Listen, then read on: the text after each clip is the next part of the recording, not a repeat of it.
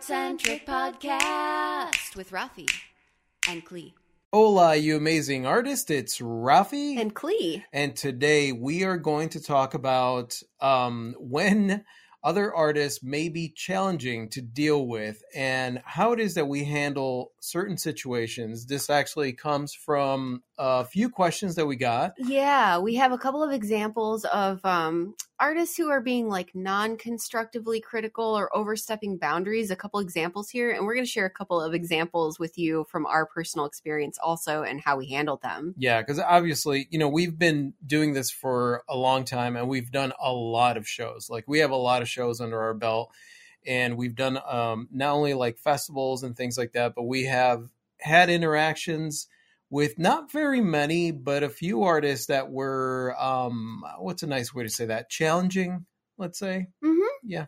Yeah. Yeah. So let's get into the questions. Okay, I love these questions. So um, we'll start with the first question and discuss, and then we can move on to the second question. Sounds great. So- Hi, Zara. Hi, Esther. Hi. And of course, you guys, please feel free as we go through this to talk about maybe your own struggles that relate, um, how you handled them, and anything else that you want to throw out there as we get into this. And for everyone else out there listening to this, we have our Rogue family here live with us via chat. So as we're recording this live, they're going to chime in with their amazing uh, input into whatever it is that we're talking about. which So- is always brilliant Yes. and wonderful. Okay, so the first part of the podcast comes from our first question, which is from Christine. Christine says, Hey there, how are you two doing? We're doing well. We're doing well. Thank you. so proud of you getting so many things done.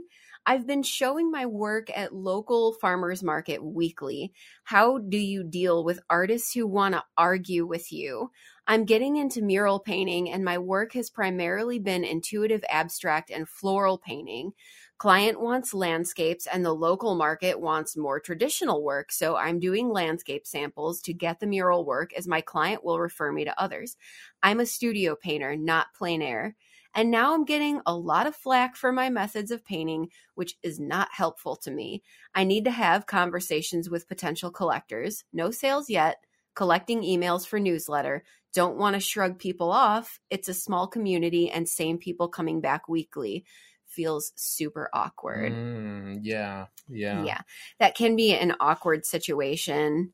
Um, and ultimately, my thing is, I never want to blow someone off because whatever their reason is, even if their reason doesn't jive with you, and even maybe if they're being a little abrasive, shall we say, sometimes that's just someone's way of communicating. So, in general, I tend to calmly thank people for their input but I tend to not engage when it's something that's not jiving with how I do. So my question, because I was having, I was actually having a little bit of difficulty with the question: Is she dealing with artists that are coming up to her, or is it like collectors, or is it just people in a small community? I'm getting I'm getting the impression that it's potentially the other artists at the market. Okay, Um that makes sense. I so I'll give you we'll just start off with an example. Okay. Um I do things especially with jewelry in the Klee way. You know, a lot of stuff like I've learned a lot of stuff, but I've developed my own techniques over the years. And I made friends uh, with most of the other artists at the farmers market that I was at for the longest time. And um there were some other jewelers that would come in, you know, we would visit each other's booths and, you know, talk shop and what have you. Um, and there was one gal in particular, and I really liked her. Our styles were very different, but she got kind of into it with me one day in the sense of, um, why why do you do things the hard way i guess was kind of her take on my style of creating i cold forge a lot of stuff and i make a lot of custom stuff in metal and her question for me was like why do you do it that way you know you could charge less money and move more product if you just started with blanks and templates instead of like cold forging stuff from scratch Well, that right there shows you the difference in mentality. You can move a lot more product. Yeah. So of course immediately I recognize, all right, well we're our MOs are totally different here. Like that's where she's coming from. I'm not coming from the same place. She has a point for you know, for her business model or perhaps for someone else. Um, and basically, I didn't engage, but it was like, thanks for your feedback. It's something to consider. I do this because blah, blah, blah, blah, blah. I like the final result of the piece. That's, you know, my process, but I appreciate your input essentially. Right. right. Um, and honestly, that didn't end the conversation. In my mind, that was a conversation ender. She kind of persisted for a bit after that. Here's the the interesting thing to me is like, you know, and this was early on, so like you were still building your confidence Mhm. in in jewelry.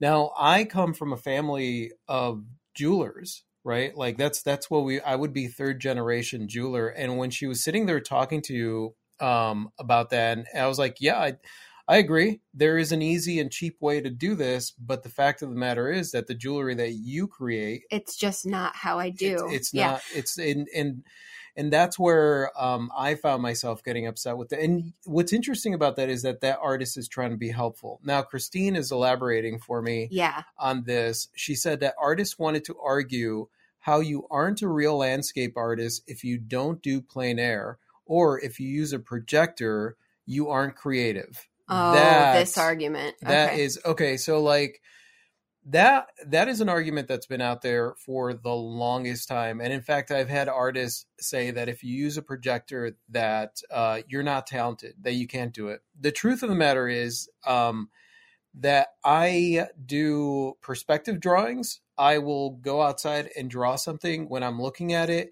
When I am working on a specific commission, the idea of not using a projector in order to make that process, the initial process, easier for myself because I want to get the perspectives. If I have the option to use a projector, I will. If I don't, then I don't. But really, like that has been one of those arguments that, and people are going to listen to this podcast and they're going to get really upset about that because some people believe that if you use a projector or if you use any kind of uh, way that that isn't just going out there and doing it the hard way Right. um, that it is cheating and that's the thing like if you were to sit there and talk to that jewelry artist and say well the way you're doing it is cheap and and inexpensive you know Which I didn't want to say, No. but at the same time, it's like, it's almost like live and let live. It's like art and let art. And so this type of thing is really not constructive and it's really meant to just like shut someone down. You And know, you're not a real artist. let's if- talk let's talk about the artist in the past right Yeah. let's talk about the artist in the past. You spend so much time learning perspective, learning shading, learning all this stuff. But even still, artists from the past, and it's been proven several times, they used projectors, some of them in some cases, because a projector isn't a new thing. Right. It is just a way to reflect light. And so like one of the one of the the most famous examples is Vermeer, Ca- the camera obscura. the camera obscura. Yeah. Now, I want to clarify something, right? I do things the hard way, and I'm saying this in quotations sometimes because I like the end result.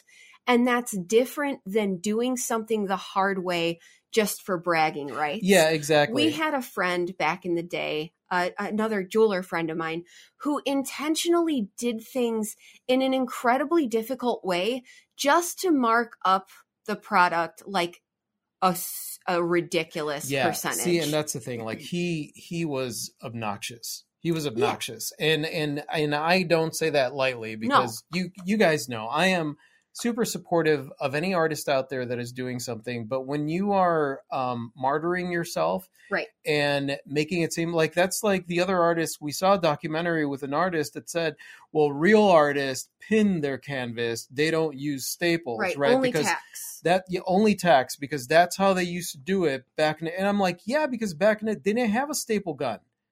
If if any of those artists from like the you know the early artists had a staple gun or had any of the technology that we have today, you better bet your bottom dollar that they would be using that technology. It's it, it's one of the arguments, and I I know that I'm going into a rant here because it's like that whole purist thing you see it happening with every creative field, right? Like this is what came before, so this is the way that it should be. And it's like, well, what about before that came? Like the fact of the matter is that innovation is what artists use in order to create something that's never been created to before. further the process. Exactly. Zara said, since we have our own filters and moods, always try to rehear things as if it's coming from a good place to pick out the benefits. I hope that made sense. That makes perfect sense. I will take constructive criticism. I will even take non constructive criticism and let it rattle around in the brain jar. Um, I have zero tolerance though for belittling comments. And I feel Yeah. like some comments are made to belittle and to shut someone down. And I really do have a zero tolerance and I policy. and I that. understand what you're saying here, Zara. You're saying feel Yeah. feel peace that people Mhm. have their own opinions. Don't let them drag you down. It's and waste time. Yeah, absolutely. Don't listen. People are going to come up and they're going to say, "Oh, well, you know, real artists, blah blah blah." You guys know because uh, I do countless videos on them because I got to hear that several times. And in my mind, I was like, all right, that's fine. You believe that real artists do that. That's great. But I'm blazing my own trail and I'm doing my own thing. And guess what? I'm going somewhere. I'm not waiting around. I'm not going to I'm not going to go down the path that somebody else has gone through. I'm creating my own thing and I think that that is way more brave than just doing what someone else has done. Now, that being said, it doesn't make following in the path or the footsteps of someone else a bad thing but it's just when whenever there is any kind of criticism that's where it's like all right dude you better you know just just chill out i get it i i understand what you're saying like you have this perspective i have a different perspective let's agree to disagree For sure. Um, Jenny said, I do things the hard or long way. I like the process. Also, always remember the old masters used the camera obscura. Yes, exactly camera obscura. exactly There's a difference between recommendations or even constructive criticism, um, and then just trying to force your, you know, you, if if you find yourself saying you're only a real artist if, um, then and then you're you're putting yourself in a box you know? And a lot of times it's because you you know honestly and and this this goes back it's it's like having a bit of understanding right? You you have an artist you have somebody that wanted to be an artist and they really really focused on the fact that like i cannot do this until i master this right? And then they get out there and they've they've spent years mastering their craft where they can you know draw anything from their perspective like in plein air. Mhm. and then somebody comes along and they're selling their art or they are getting commissions and they're doing well and they didn't go through that process of doing it right? And i think that a lot of times that's where these opinions come from. It comes from like well i did this the right so way. you should have to. you should have to as well. And that the thing about it is we get back to opinion and choice. It's your choice the rules that are out there you have you have every right in the world to believe the rules that are out there when it comes to what a real artist is but you also have every right in the world to take those rules and wipe your butt with them. Like it is it is really up to the individual who is doing it. Samson says i want to make lots of rules so i can rule you.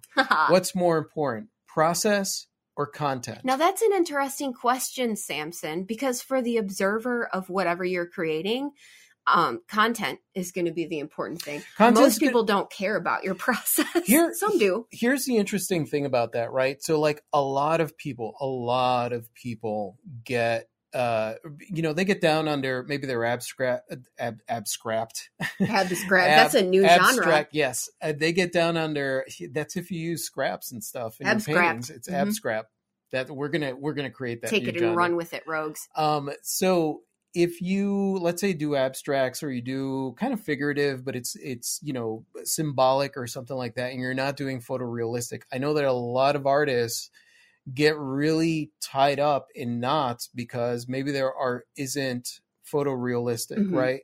And for a lot of people the perception is that photorealism is very very like oh that's that's that's the pinnacle right and very true that it is the pinnacle but it is the pinnacle of technique the technical side of painting there's a lot of technical stuff that goes into it Mhm. um and honestly anyone can learn to do it.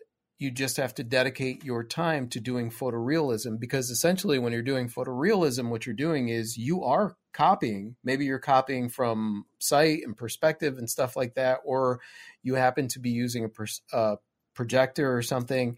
And so like there are all these camps when it comes to art. You have people that believe well eh, unless it is photorealism it's not it's not real art and we forget that the reason, one of the main reasons that art exists or art was popular back in the day and a lot of artists got commissions was because the camera didn't exist. Right. The only way to capture a record of a person, and what's hilarious about that is that most of these records were um, influenced to look a little bit. You know, it's like they photoshopped the the the photograph in a painting form right? So mm-hmm. like a lot of royalty would i want to i want to look more royal.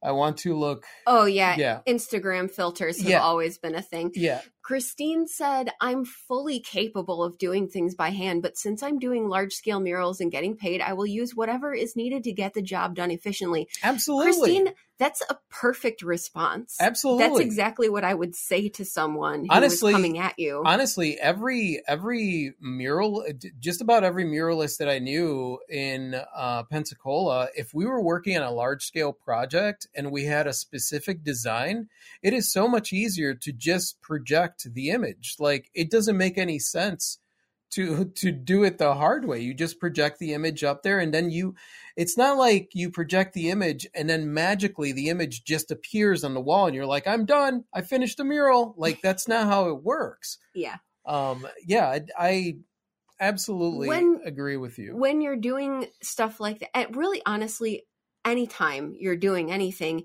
you use whatever tools and whatever skill set you need to accomplish the task how you want it done. And that includes a projector or, you know, you could say, um, you could say that I'm cheating by using a torch instead of, I don't know what would predate a torch. That's a bad example. I don't know. But, you know, you could kind of take that and twist it however you want to and say that any tool that hasn't existed since the beginnings uh, is cheating yeah. or cutting corners. Um, where I don't cut corners is because I can't produce the same finished result that way. Right. So when I do it the long way or the difficult way, it's because I'm getting a certain result. Yeah. Um, Zara said, I do purist traditional stuff, but for my own. Yeah, exactly. Yeah. I mean, that's the thing, Zara. Like, you challenge yourself to to do stuff but if you're sitting there challenging yourself to do something a certain way or you want to learn a technique, I mean, I get inspired by a lot of like, you know, paintings from the old masters and uh, Da Vinci, for example, would did a lot of very, very uh, transparent layering for his skin tones and stuff like that. Right? It, that's a that's a traditional way of doing it. I just do it because of the challenge, and I want to see what it's going to look like, and I want to see what I could learn from that. Um, and she also continues to say, it doesn't mean I wouldn't break the rules on a different piece. Mm-hmm. Exactly. And that's the totally. thing. If there's nothing wrong with being a purist in your art, if that's what you want to do, it's when you it's it's almost the same thing that happens in a lot of art schools with a lot of art teachers, right? Where you go into the art school and you know you've always been an artist, and this art teacher now is trying to teach you to be an artist like them. Mm-hmm and it's horrible because A, that process is soul crushing. But B, what ends up happening is people learn to be that way when they're approaching other artists. They learn that, like, well, the way that I do it is the right way, you're doing it the wrong way. And really, when it comes to art, there is no right or wrong way. There no. is just the content, the end product that you create, or the process in your creation. It's like the same argument that is like, you know, eat what you want and also don't tell anyone else how to eat. You know, like be yeah. have have whatever like diet that you and by diet I mean just mean your food choices that works for you, but like don't force it on me. Like exactly. I'm going to eat what I'm going to eat. Um, so uh, Shroy had said process in response to Samson's question. So for the artist, process is hella important, yeah. and I don't think any artist should mess with any other artist process. Process is equally, if not more so, even important than the end result to the artist.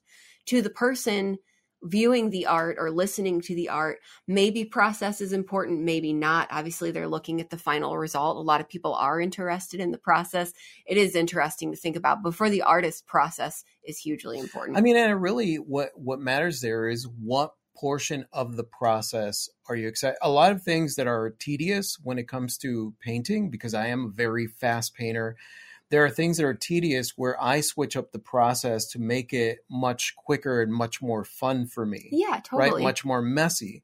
So, am I following traditional things when I'm when I'm working in that sense? No, I'm not. You know, instead of like painting the um, the leaves on a canvas, I'm going outside and grabbing some plants uh, that some plant matter some plant matter and I am grabbing that and whipping the piece of canvas with the paint on it on that plant matter because I know that when it slaps the canvas just right, it's going to look like trees, like leaves, you know? So like now that's a lot more fun for me than sitting there and painting each and every individual leaf, Yeah. you know? And that's that's just when it comes to those kind of things. Now I know even here in town, I know um, artists that paint landscapes and they do each and every single individual leaf, And that's their they- jam. Yeah, and they and that's their jam, and the the pieces are beautiful, but it doesn't, it just doesn't make one better or worse or one right and not right. Christine said, I really think that the art instructors who teach too many shoulds and nevers are doing damage to artist creativity. Oh, absolutely, Christine. That's been forever. That's I- been forever. I think it's awesome to lay a foundation as a teacher, um, but we should remove the words right and wrong from art instruction. No. I feel like no, there are certain fundamentals that you want. You want to learn about shading. You want to learn about perspective. You want to learn,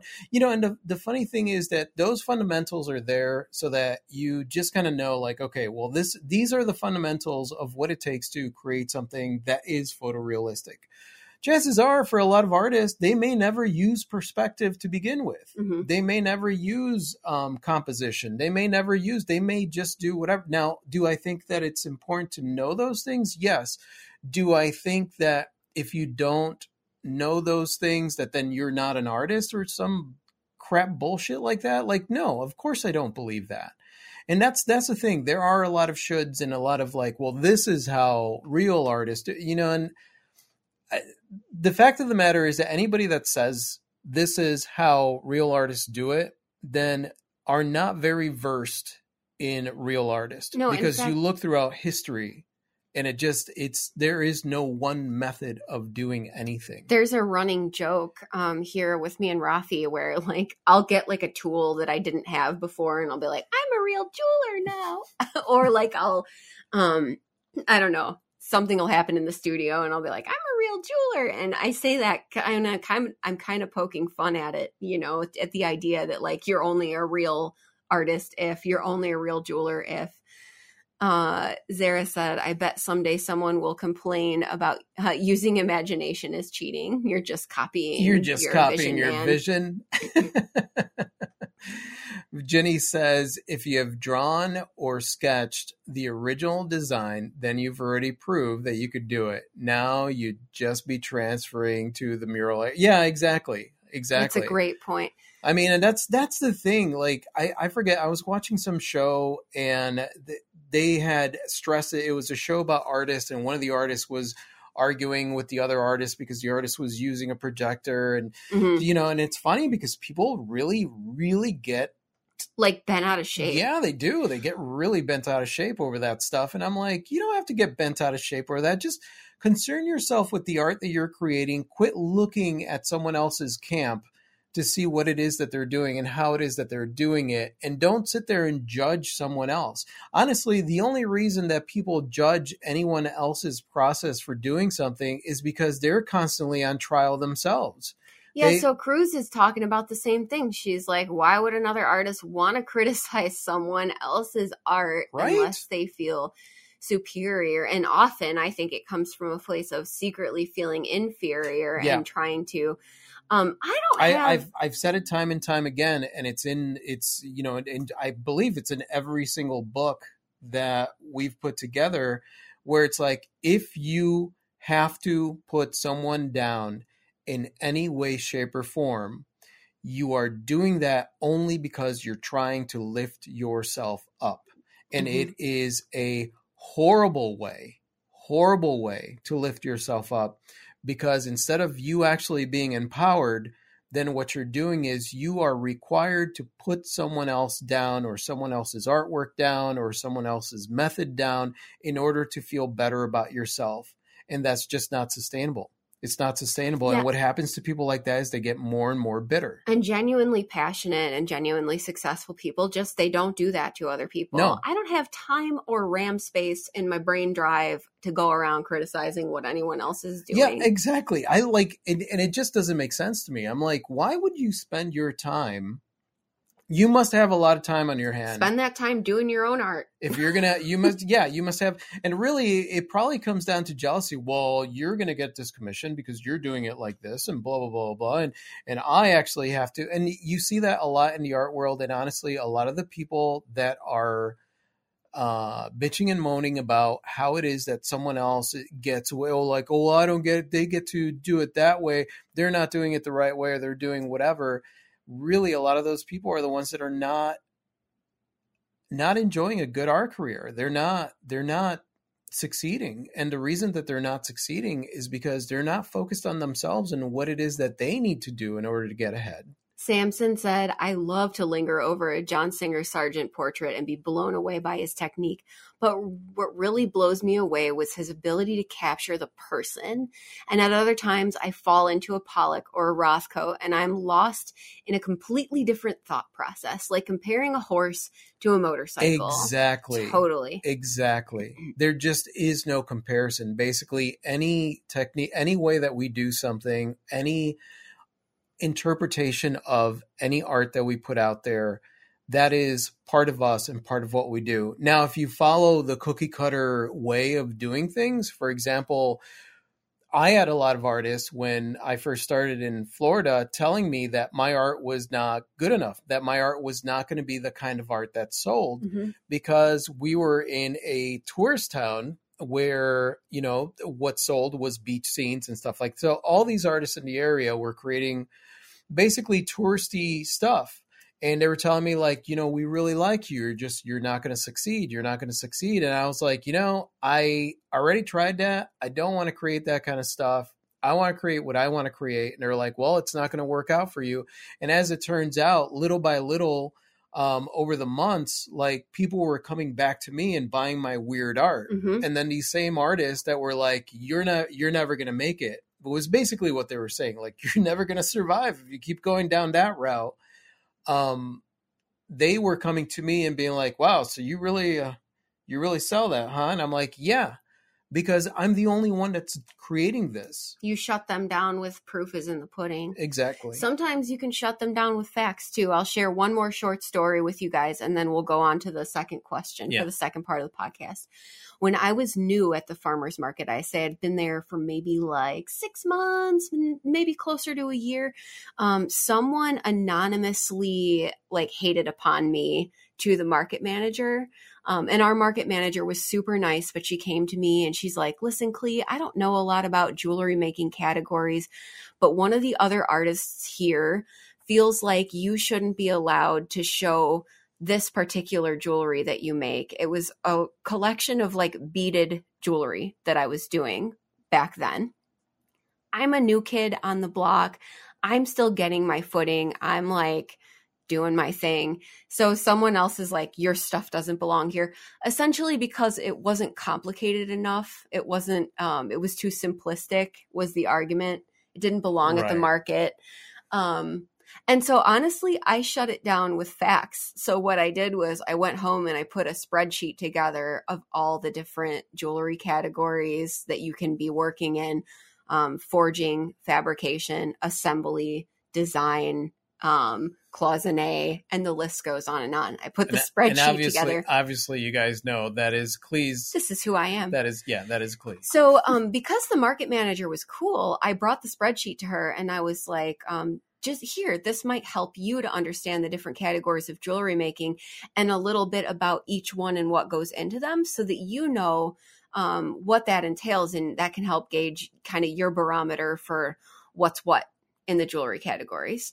Um, so it was meant to help the market manager, but it was also meant to shut this person down, this anonymous person who felt like I put no effort into this particular collection. Yeah. Um, and that's the thing like nobody knows you know it's it's easy and i think the same thing happens when you're looking at someone's art career it's really easy to say oh well they got they have it easy because they blah blah blah blah blah you know like we've had people tell us all the time like oh the reason that you're doing so well is because you know you guys are popular on youtube and i'm like we didn't start that it wasn't like we started this and we were like hey we're popular in youtube let's go and do this um, Nope. And not only that, but YouTube isn't really a big, you know, it's it's we talk to artists. We're we're not talking, you know, we're not selling art on our YouTube channel. so true story. Although a lot of you guys out there do support yes, our creative. yes, and we do appreciate uh, that. Connie said, until I joined a palette club two months ago, I did not know how to use a light box. In the past, if I needed a dog or anything, I just sketched it. I love learning new skills. Yeah, mm-hmm. absolutely, absolutely. And I think that that's the thing. Like, listen, first off, to to go into any kind of situation with a definite mentality of like, well, that's not the way that you do it. You know, you're you're limiting yourself. And that's what I always think of whenever I've been approached by any artist. And honestly, the the longer that I've been doing this, the less artists approach me with that kind of thing. Not because I'm deemed a professional, but because I tend to carry myself differently. Like if they if somebody's coming at me and saying, "Well, you know, you shouldn't blah blah blah blah," I'll be like, "Yeah, I don't care." And like that's pretty much my response. It's like I don't care what I should or shouldn't do. I'm just going to do what I want to do. And I think because maybe I just don't notice it as often because it just doesn't bother me. Like because I've realized that over the years, no matter what someone tells me, whether or not they're like, well, you know, real artists can't, don't, blah, blah, blah, or like, if you want to, if, if you want to be successful, you're to have to blah, blah, blah. And realizing that, like, I'm blazing my own trail. And honestly, the only person that could tell me how to do something or why I'm doing something is me. And so people are to have their opinions. People are to have their opinions, and that's fine. Like, nobody needs to agree with the way that you do things uh, just as long as you are standing confident in the way that you want to do the things. It's very effective to be like, yeah, I don't care about that. I've heard you say that so many times. and in the beginning, I would be in the background like, oh. or you know, even if if you can't bring yourself to be like, I don't care about that, to be like, yeah, I'm not worried about that. I'm Yeah. doing my, I'm doing my thing. I mean, that's that's. I think that that's my my my personality. Like, I don't do a Yeah. spreadsheet and explain things. I'm like, you know, for me, I'm like, yeah, I don't Whatever. know what it's just. It's, I get it, you know, and I'll I'll even say like I get it, you know. That's that's one of those perceptions out there, but that's honestly, I just don't care. I don't care, and that that always works for me. Um, because really, what are you? How is somebody going to argue with me? that because I use staples when I build my canvas instead of tacks, if they come at me, well, you know, this is the way that it's been done and this is the way that it's supposed to be done, and there's a reason why you use tacks, I'd be like, yeah, I don't care. I've used staples and they work every single time. I've never had anybody complain to me because I use staples in my canvas No, you know, like ever. And really, ultimately, at the end of the day, it's the people that are purchasing the art that you want to pay. Yeah, you know, like I've had artists because the way that I do my mountings, which by the way, you guys, I, I am planning. I know a lot of you guys have asked, like, "Hi, hey, Rafi, how do you do your mountings?" Um, where where in, because I don't do the whole complicated thing where you know you do the uh, what is that called an eye hook and then you do Right, your yeah, wire hooks, yep. basically I buy the wire in bulk and then I use industrial staples and I just staple it right into the the the wood on the canvas and then I do a little twisty tie thing and then I staple it in again and literally you cannot pull that thing off if you tried. no, And I've had artists tell me, in fact, one of the galleries that they almost rejected me because they were like, "Well, the the mounting on your painting is not correct." And I was like, I think I actually told him like, "Who gives a shit what the mounting looks like? It's on the back of the painting. I don't care. It's secure. It's gonna hang on a wall. And I'm like, I've sold thousands of paintings, and not once did any of my collector base say, like, oh, the mounting's wrong. They don't care because you don't know what's going to happen with that painting. It might go into a frame and they're going to change that. It they it might go on the wall just as it is. Like when it comes to things like that, like, and I'm not saying that there's anything wrong for somebody who takes pride in the way that the back of their painting looks. totally. But really when it comes down to it, it's it's up to you and the people that are collecting your art, the people that love your art. Nobody's going to buy my art because of how I mount how it gets mounted on a wall. I think in general, we're like, mind your business. Yeah, I- I mind think- your business. I think that's pretty much what I'm saying. Kelly said, I constantly tell people I couldn't tell you anything about what masters painted wh- what painting because I admire the art, but I create my own way. exactly. Totally, Kelly. Exactly. All Well, right. Let's let's get into the second one. Um, Christine, hopefully that answered your question. Um, just giving you a perspective, our perspective on that stuff. Basically, my response when it comes to that is don't let it get to you and really, you know, whatever. Yeah, and I get it. You don't want to shrug people off because it's a small community. But when it comes down to it, like, it's one of those things where you got to just remember, like, it, who cares? You, it, just people came to me. I think there was only one artist that came to me once. It was like, I can't. You're going to use a projector on the mural. You're not going to use whatever. And I was like, how many murals have you done? You know, yeah. like because and that's that's what it comes to. It's like, how many murals have you done? What are you gonna what what?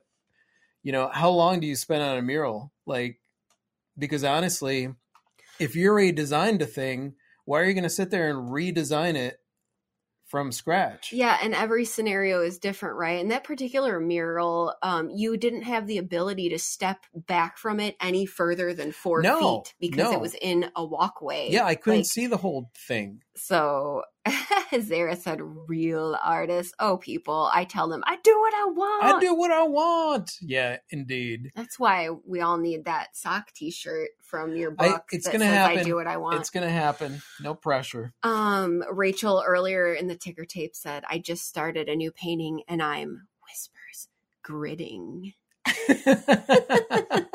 no, I can't believe you're gritting. Rachel also said, That's flipping genius, Rafi. I'm gonna save my hands and get a staple gun. Yeah, Yeah, do it. yeah. I like I said, I'm gonna do. I'm gonna do a. Um, I'm gonna. I am gonna do a video. It's not. It's really not that difficult, but I'm gonna show you guys where where exactly I buy um, the hanging wire. Um, because I, like I said, I buy the big rolls of it, and it's much less expensive when you just buy the big rolls of it. And I use an industrial staple gun.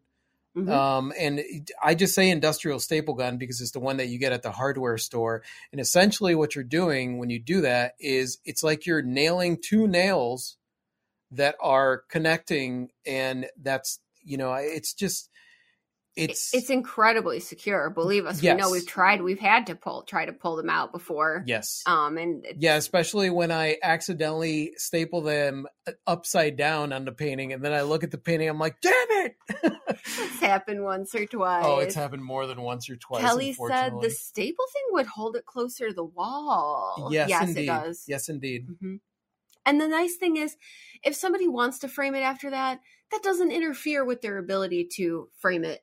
Do you use whatsoever. coated wire? Yes, I do. Yes, I do, Mhm. Kelly. Um, I use uh, I forget what what it's called. We'll share it with you, Yeah. rogues. Um, yeah, we'll share it with you guys. Like I said, I'm gonna I, I'm I am gonna put a video together because people have asked, and I did film a video uh, back in the other studio, but um, that ended up on the external hard drive. I love the staple idea. I'm gonna try. Yeah, I I will do a quick video for the rogues uh, for the rogue fam before I do the video and put it live on um, on YouTube. I just had a, a brain fart that there. thing where you put the videos. Canvas pliers help. Yes, yes, they do. Um, Christine had said much appreciated. Uh, Okay, that's awesome, awesome. Christine. I'm glad that we were able to give you some hopefully helpful input there. Science and Surplus is where I got mine. The airplane version is my favorite. It has the plat. Yeah, American Mhm. Science and Surplus. Yes, they do sell the coated uh, wire. In fact, I think that was one of the first places that I bought it. I just buy it now directly from some company. Um, I don't know. That- yeah, I I'll- forget who. sorry you guys uh, this is not helpful but basically if you look up spools of coated uh stainless steel not stainless steel wire threaded wire steel threaded wire uh it, you'll see you'll see options where you could just buy a roll of it and that way you just cut it to size whenever you need it and then you just, just staple in and it's it i'm telling you that will hold forever sure. forever Rachel said, "Oh Lord, I do that all the time. Wire the wrong side." Yeah. that's the worst. it's it sucks it sucks I feel for there you was- anytime that happens. there was like a show i forget we were like in a hurry to do a show once and um i had to i had to basically do the mounting by the way and this process it makes it so much easier because you could do your mountings very quickly you basically just Mhm. cut the wire you measure it out you you know i actually have a piece of metal that's folded on two sides that will show me exactly where i want the wire to be hmm so, and I'll show you guys all in a video. Um, for everybody out there that's listening to this, I'm going to do a video and put it on YouTube because it'll be. I know that right now I'm explaining it, and people are probably like, "Okay, I have no idea what you're talking about." But yeah, I'll do a video on our YouTube channel, and that way you could watch my process of doing it. It's really easy and really quick and really convenient, unless, of course, you staple it upside down, and then you have to pull those staples out because they're not easy. They don't come out that easy. For sure. Tina said I started buying offset saw teeth, especially for canvas. They're amazing. I hate wires. Those are great, especially Mm-hmm. for I would say like really for small to medium sized paintings. That those are small to pretty good. medium and as long as you don't have like if you have uneven texture like where one side is much more textured than the other that's that's where it gets a little bit challenging uh jenny said when someone tells me you can't do something i think don't tell me what to do then i think oh great now i have to keep doing it my way for a while you know for stubbornness sake yes indeed Darn all for the sake of stubbornness You darn right. Okay, so let's um let's talk about our next um segment here with our next question. Yep. Um Mara uh, said, I'll add an additional artist issue to Christine's. People are often curious about my method, and as a general rule, I'm happy to share. However, I've recently come across an issue with another local artist pushing things too far. Essentially, there's asking for help with an issue or problem, and then there's blatantly wanting you to provide your entire business blueprint for them to copy, and then getting pushy and annoyed when you don't immediately offer up your entire working practice plus business plan on a platter to them. This was done publicly in a way that made me Oh. very uncomfortable. In essence, I get that this is sort of a compliment as they obviously see me as someone to try and emulate and I wish them well, etc., etc., but they made me very uncomfortable as it felt aggressive and personally invasive. Just wondering if this has happened to you and any thoughts on how you deal with this sort of thing. Wow. Yeah. Yeah, Yep. Mara. You know, honestly, we we have you know that we put all all this information out there and Mhm. stuff, and the truth is that sometimes it's just not enough. Mhm. Like, it's almost like, why aren't you helping me? I need help, and it's like, yeah, but I'm I'm I'm helping you, and I'm I'm telling you stuff, but I can't give you the play by play every single day because everything changes. You deal with different pers- different things with different perspectives and different ways of handling stuff. Yeah. You know, you could you really it's one of the reasons that I'm big into like you got to figure it out and yeah, I'm going to tell you what I've learned, but even that's limited to my own perspective. Yeah, and you do. I mean, so Rafi and I are quite open book about everything, but when someone's pushing it too far, you really do need to set those boundaries. Otherwise, you'll regret it. I've found myself in situations where, out of a genuine desire to help someone, I got a little too involved and invested in helping said person, and then they just grow to expect it. Yeah. Um, and in a sense, I mean, it got it got to the point where with this particular person where I was getting annoyed because you were you took on the responsibility of calling them when they had to file their the taxes their taxes. and i was like that's not your response we're running our own business. And to some extent making phone calls for them or filling out forms for them or writing an email on behalf of them And um, so yeah it gets too much. and that's the issue. When you run into somebody who's being extremely pushy you know and i get it like there's that part of you that's saying well it's i guess it's kind of a compliment but really everyone has the ability to really push forward. And if they have a question there's a big difference between somebody saying how did you do it? How did you get there? Tell me everything Mhm. versus having specific question okay so i'm doing this show and i ran into this issue or i'm doing this because that means that that person is going to take on responsibility for themselves and they're really going to blaze their own way. And if they if they have questions about you know "Ah, i ran into this issue. What do you what do you recommend? What do you think? You Mhm. know and then they're just bouncing ideas back and forth. That are there's a huge difference than somebody being super pushy and telling you you know i i need your help because i can't get my i can't get my art career. We get those i get those comments all the time on Mhm. youtube where somebody gets really upset with me because they want they want the specifics. They want you know and i and i'm sharing everything we're we share whatever it is that we experience but they they want to be told exactly how to do it step by step so that they could follow a process and the fact of the matter is there is no step by step thing hmm there just isn't esther says hey person that feels very invasive and pushy yep exactly That's the direct approach. Kelly said, just tell them, I do me, you do you, figure it out. I'm not doing it for you. That's another great response if they're being very pushy and aggressive. A diplomatic response is kind of along the same lines of what Rafi just said. Listen, what I did was really, it's really too much to try to crystallize it down to like a formula. Um, but if you get stuck in a particular area, drop me a line. yeah. Or maybe if they're really rubbing you the wrong way, then don't add that drop me a line part. Um, another thing that can, you know, quiet somebody down would be something like i'm really flattered and humbled that you're that you're interested in my process hey if i ever put classes out there i'll be sure to let you know yeah um I'll, I'll be sure to let you know.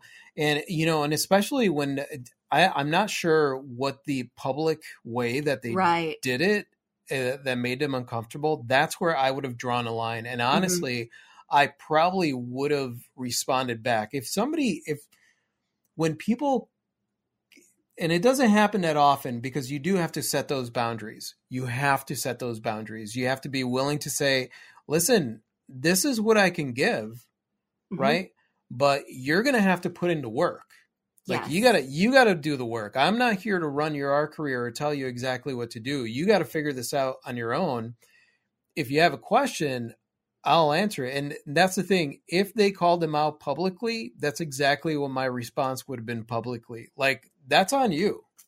It's your art career. I'm Yeah. sorry that don't come at me with that. Because I remember there was um, somebody who publicly came at me and they were like, I think it was the I was talking about having a website, and it was this artist that had had a website.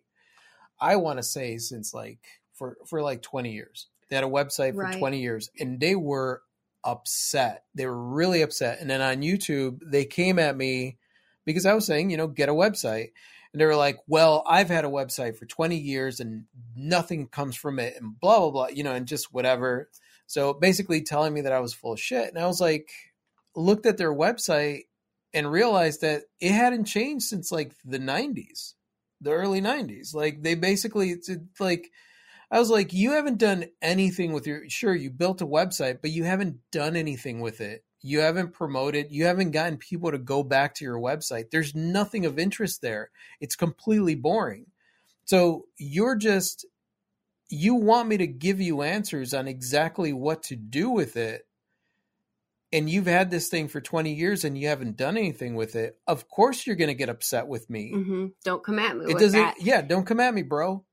Ellie said that person sounds like they want instant success and probably will blame you if it doesn't work out for them. Yeah. Yeah, I feel like those things yeah. are correlated and just as you're saying like Yeah, yes, Mara. then there's there's wanting to skip steps and have someone else wa- do it for you or tell you exactly what to do and then there's blame oftentimes there's blame if it doesn't work out.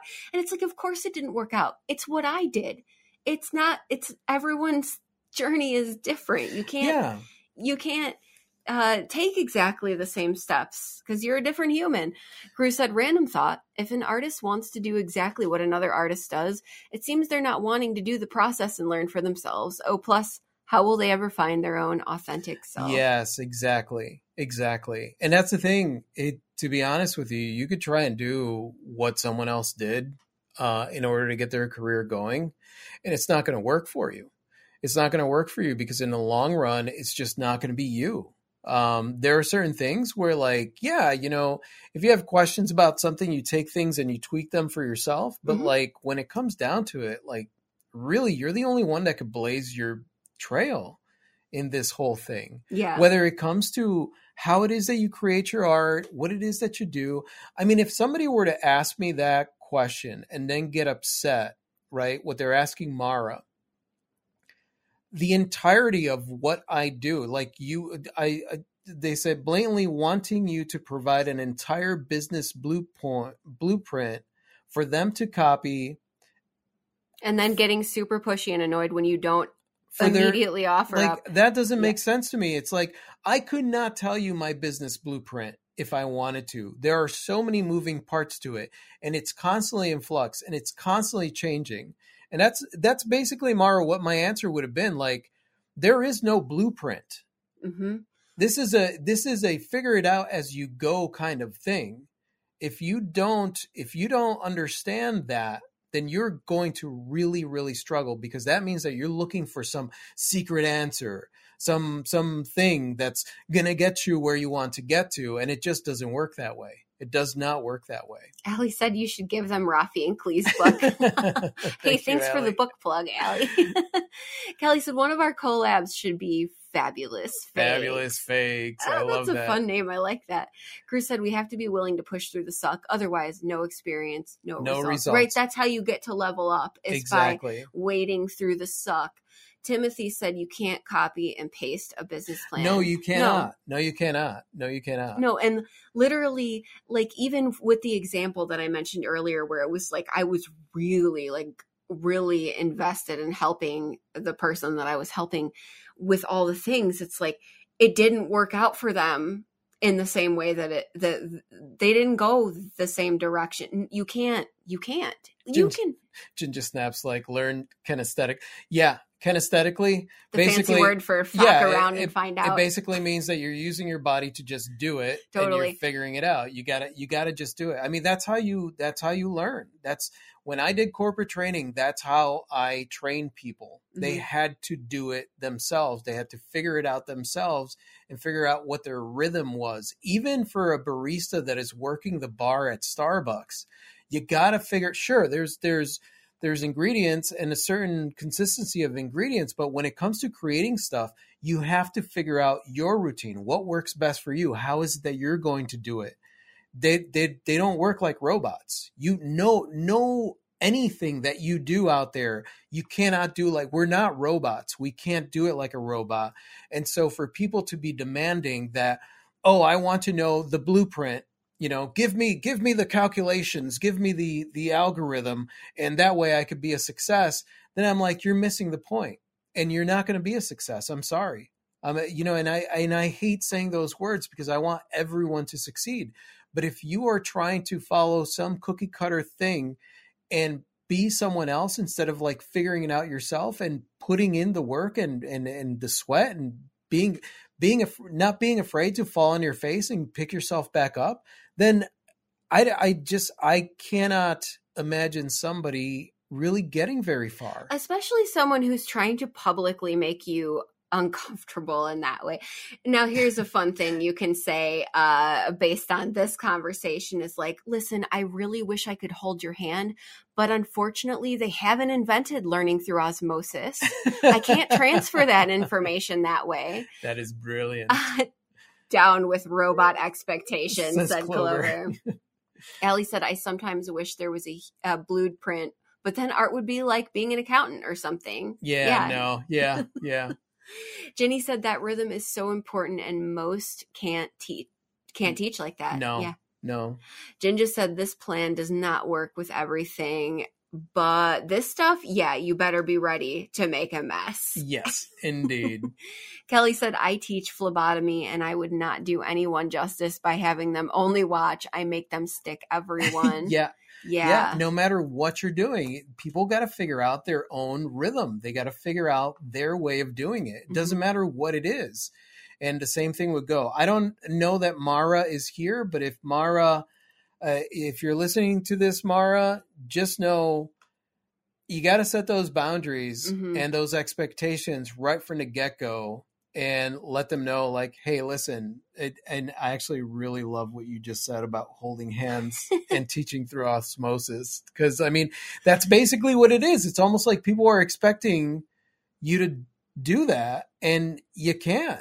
What you could do is is motivate, encourage, educate people and then let them find their rhythm because that's ultimately what's going to get them to where they want to get to. Yeah. So hopefully, hopefully, Mara, um, if you're here now or you're listening back, hopefully that was some helpful, um, helpful insights. from- Jin just said, or Mara, you can say what Jin just says here. I don't have the time or the crayons to draw this one out for you. That's so great. that is oh, brilliant. always on point, Rogue Fam. Yeah, you Always guys are you guys are awesome. And you know, the thing is that like for the most part, most of the people when we're dealing with creatives that we're going to run into are going to be really awesome. Mhm. I mean, most of the creatives that I've met are amazing humans and and you run into people that really are kind of and really it comes down to being a human. You run into somebody that's dominated by insecurity, dominated by um you know, ego, dominated by whatever it is, and they're going to end up being a bit of a douche, you know, and that is something that you deal with with everyone. The I think the biggest thing that I've learned over the years is whenever I meet someone, I don't allow myself to set that record into in place, right? Like locked in place.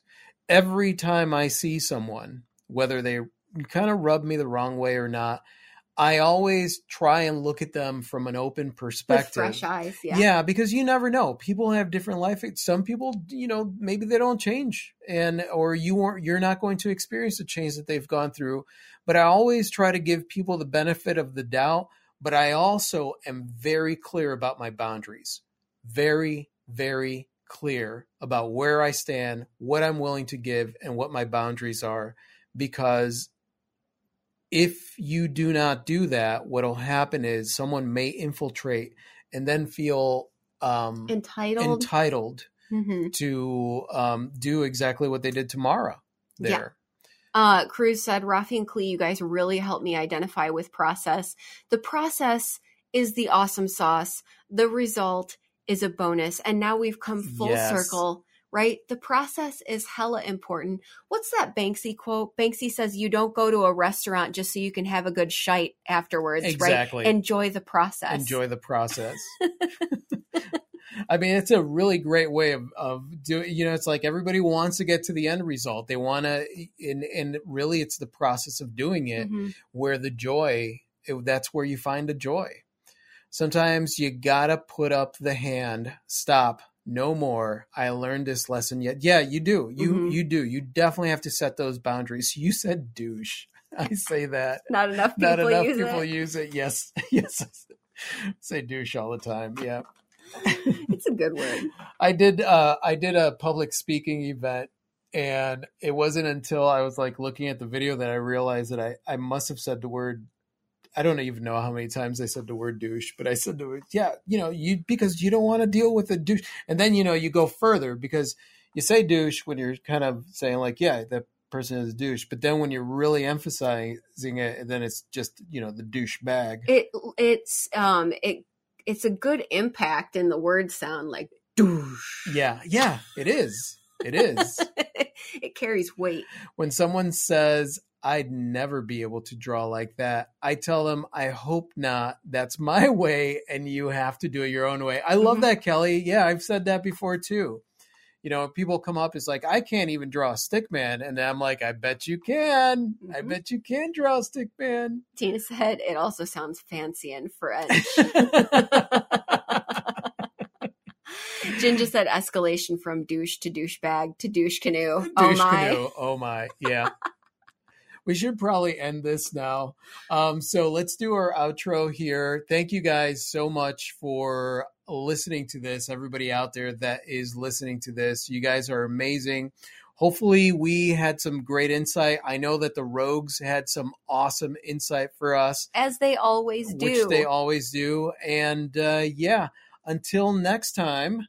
And by the way, if you like this, I almost forgot this part. If you like this, and I don't know where you're at, but there's a subscribe button, go ahead and subscribe to us if you want to listen to more like this. And yeah, that's it. Let's let us move on now that we've gotten to the douche part of the conversation. let's uh let's end it here. You want to say goodbye, Klee? Good day. Adios.